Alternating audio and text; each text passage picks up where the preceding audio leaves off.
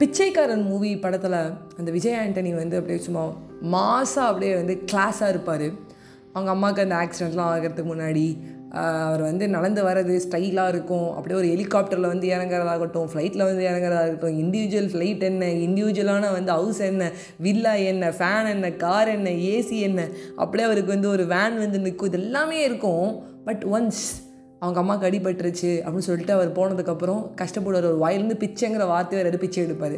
இப்போ எதுக்கு நீ பிச்சைக்காரன் கதையை சொல்லிட்டு இருக்க எனக்கு? இப்போ என்ன பிச்சைக்காரன் படத்தை ப்ரொமோட் பண்ணுறேன் நான் பார்த்துட்டேன். விஜய் ஆண்டி படம் மாசாக தான் இருக்கும் ஓகே எல்லாமே ஓகே அப்படின்னு நீங்கள் சொல்லுவீங்க. பட் நான் அதான் வந்து சொல்ல வரல. எப்படி வந்து படத்தோட ஃபஸ்ட்டு ஒரு டுவெண்ட்டி மினிட்ஸில் வந்து வேறு லெவலில் அவங்க அம்மாவோட ஒரு என்ன சொல்ல ஒரு ஆஸ்தி சொத்து ஒரு கெத்து அப்படி சுற்றிட்டுருப்பாரு அதுக்கப்புறம் வந்து பார்த்தீங்கன்னா பிச்சை எடுத்துகிட்டுருப்பாரு அதே மாதிரி தான் அப்பா அம்மா காசில் வாழற வரைக்கும் இல்லை அப்பா அம்மா ஏர்ன் பண்ணுற வரைக்கும் நான் அப்படி சும்மா மாசாக கெத்தாக கேப்டனாக இருந்தேன். வேறு லெவலில் இருந்தேன். ஓ ஓய் அப்படின்னு சொல்லிட்டு ஒரு மாதிரி தெனா வெட்டா திமுறா நான் தான்டா எந்த பிரச்சனையும் இல்லைடா அப்படின்னு சொல்லிட்டு நிம்மதியாக படுத்து தூங்கிட்டு இருந்தேன். என்னைக்கு ஏர்ன் பண்ண ஆரம்பிச்சனோ என்னைக்கு வேலைக்கு போக ஆரம்பிச்சனோ என்னைக்கு புரிஞ்சு புரிஞ்சுக்க ஆரம்பிச்சிட்டோம். ஒரு நூறுரூபா என் கையாலேருந்து நான் செலவு பண்ணும்போதோ இல்லை ஒரு நூறுரூபா ஏர்ன் பண்ணுறதுக்கு நான் அதுக்கான டைம் ஸ்பெண்ட் பண்ணும்போதோ இல்லை அதுக்கான வேலைகளை நான் பார்க்கும்போது தெரியுது வேலை எவ்வளோ கஷ்டம்னு சொல்லிட்டு.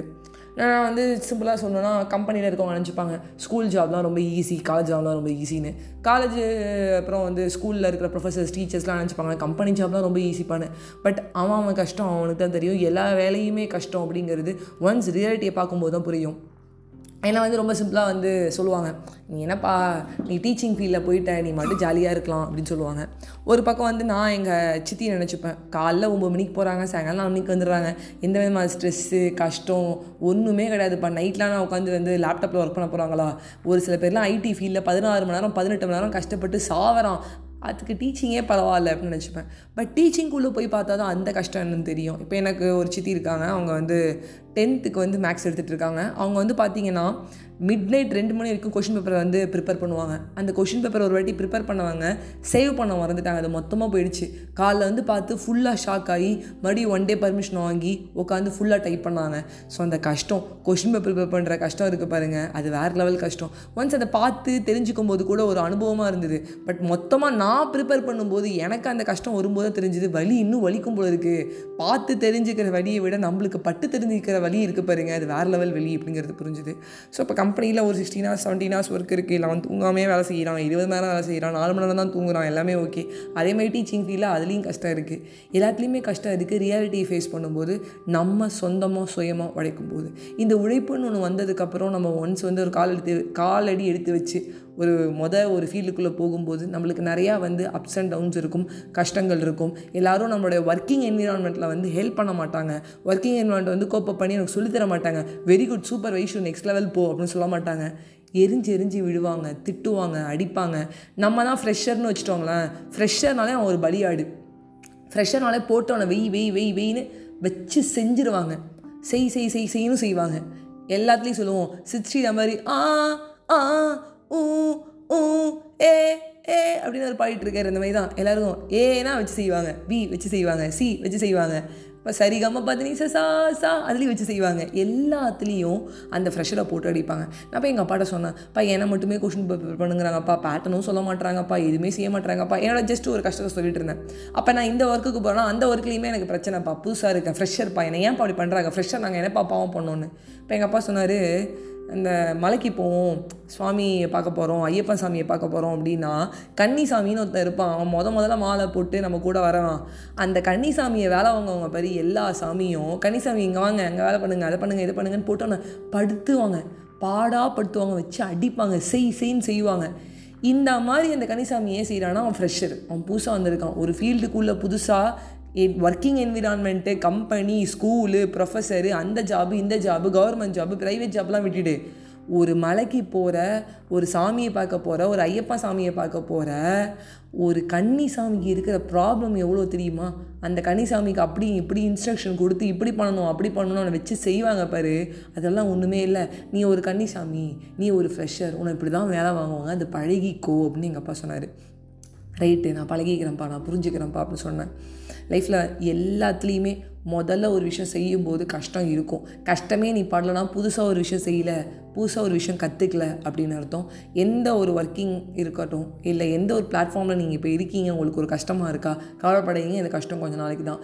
ஒன்று இதுலேருந்து நீங்கள் ஒன்று தெரிஞ்சுக்கிட்டு நெக்ஸ்ட் லெவல் போக போகிறீங்க இல்லைனா இது சரியாக வரலையா வேறு ஒன்று ட்ரை பண்ண போகிறீங்க ஆனால் எதுலேயுமே வந்து நம்பிக்கையை விட்டுறாதீங்க தளர விட்டுறாதீங்க. போயிட்டே இருங்க முன் செல்லிட்டு இருங்க முன் செல்லடான்னு சொல்லிட்டு போயிட்டே இருங்க. உங்கள் ஜாபை மற்றவங்க ஜாபோட கம்பேர் பண்ணிக்காதீங்க. உங்கள் சேலரியை மற்றவங்க சேலரியோட கம்பேர் பண்ணிக்காதீங்க. உங்களோட பாதை வேறு அவனோட பாதை வேறு.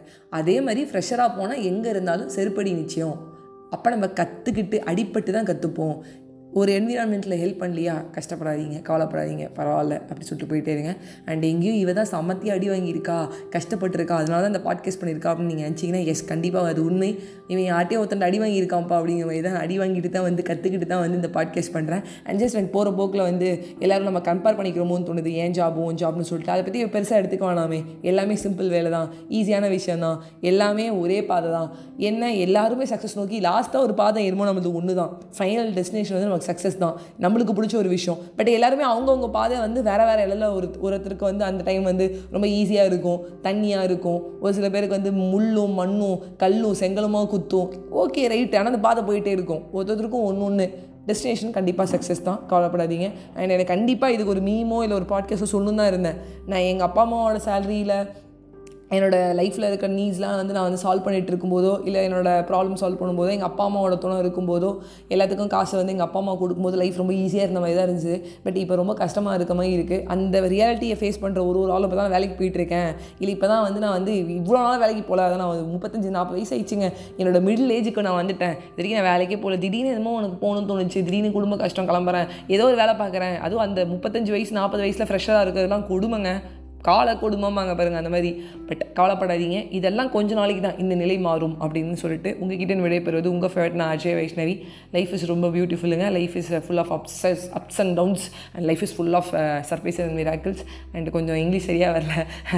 ரைட்டு நாளைக்கு வேறு ஏதானு வந்து ஒரு கண்டென்ட்டோடையோ இல்லை ஏதான ஒரு ஒரு என்ன சொல்ல பாட்டு மிக்ஸி மிக்ஸீல்டு வேரியன்ஸ்னு ஒன்று படித்தேன் அந்த மாதிரி வந்து மிக்ஸ் பாட்டு மிக்ஸ் வைஷ்ணவி ஸ்டாக் எதனா ஒன்று பார்க்கலாம். எதனா வ வந்து வாயில் வந்து அடிச்சு விட்றேன் நான். சரி சரி ஓகே பை நான் கிளம்புறேன். பார்த்துக்கோங்க take care good night good morning good afternoon எப்போ இந்த பாட்காஸ்ட் கேட்பீங்கன்னு தெரியாது. ஜாலியாக இருங்க. ஜாலியோ ஜிம் காணாம்